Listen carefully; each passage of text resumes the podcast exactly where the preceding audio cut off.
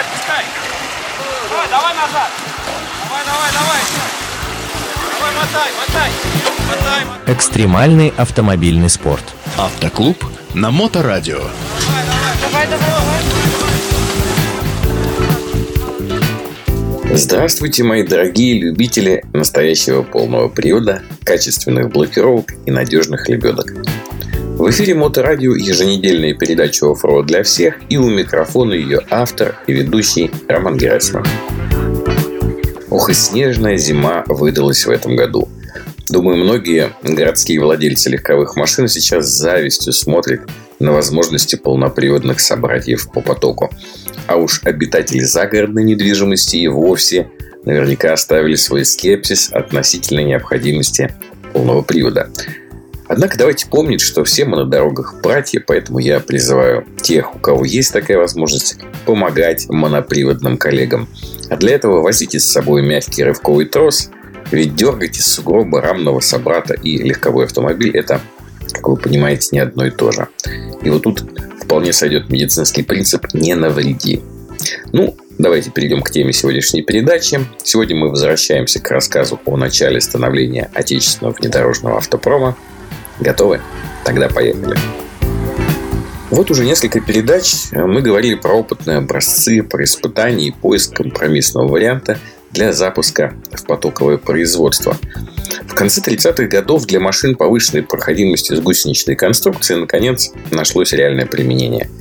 Идея сменного гусеничного хода для ЗИС-5 была реализована в заводском варианте с индексом ЗИС-33. Первая партия этих машин прошла испытание зимой в боевых условиях во время вооруженного конфликта в Финляндии. Дело в том, что армейские ЗИС-5 и ГАЗ-ММ в дождливую погоду осени 1939 года ну, вязли просто в раскисших грунтовых дорогах. И вот по поручению э, Хрущева 18 января 1940 года первый грузовик ЗИС-33 из промышленной партии был готов для передачи войскам. Примерно в это же время появились ГАЗ-65, переоборудованные в полугусеничный ГАЗ-ММ. Правительство страны приняло решение немедленно начать выпуск подобных машин, поскольку война с Финляндией уже началась, и обычные грузовики, как показала практика, были не в состоянии двигаться по глубокому снегу. Набор катков, роликов и их осей на ЗИС-33 крепился непосредственно к раме. Между сдвоенными задними колесами, а они в свою очередь играли роль опорного катка, фиксированно устанавливалась цепная шестерня – от которой уже цепью вращение передавалось к подвешенной сзади под рамой ведущей звездочки. И она уже, в свою очередь, цевочным зацеплением соединялась с мелкозвенчатой металлической гусеницей. Конечно, при такой конструкции опорная поверхность гусеницы получалась небольшой, и удельное давление на грунт оставалось довольно значительным – до полукилограмма на сантиметр квадратный. Да, собственно, и сам комплект движителя был достаточно массивным и дополнительно догружал машину на 1322 килограмма. Тогда это было довольно много. Однако таким способом удалось значительно повысить проходимость стандартного грузовика по снегу и по грязи. Ну и во всяком случае это было эффективнее, чем в то время монтировать цепи противоскольжения. Однако конструкция оказалась неудачной и к ней уже больше с тех пор не возвращались.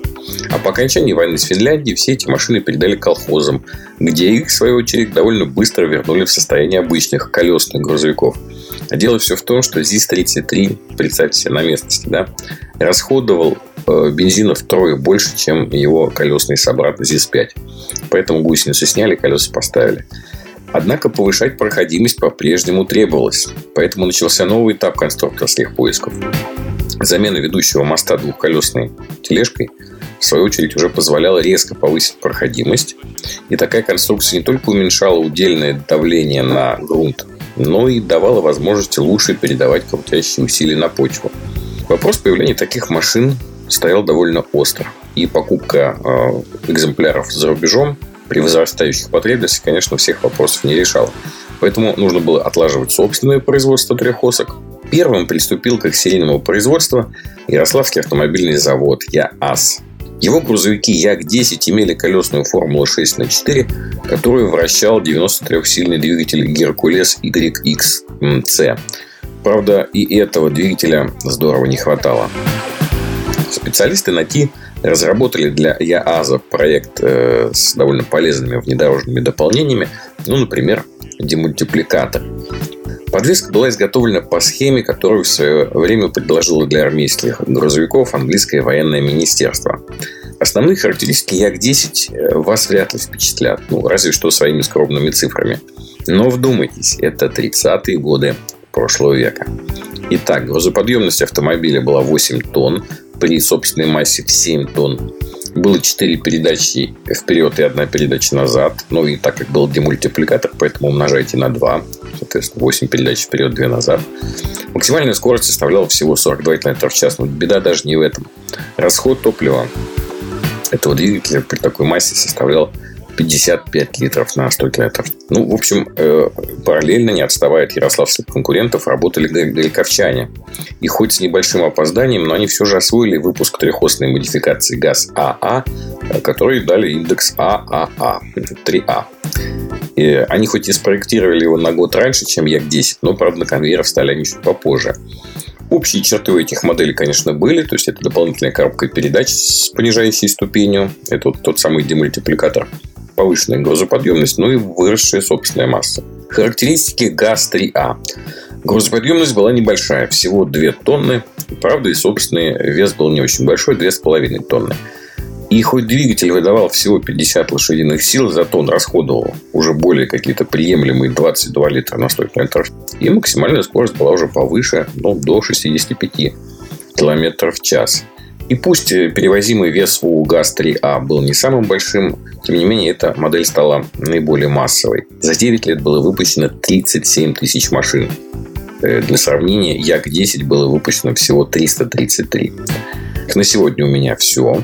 Вы слушали передачу «Оффроуд для всех» на волнах Моторадио онлайн. С вами был ее автор и ведущий Роман Герасимов.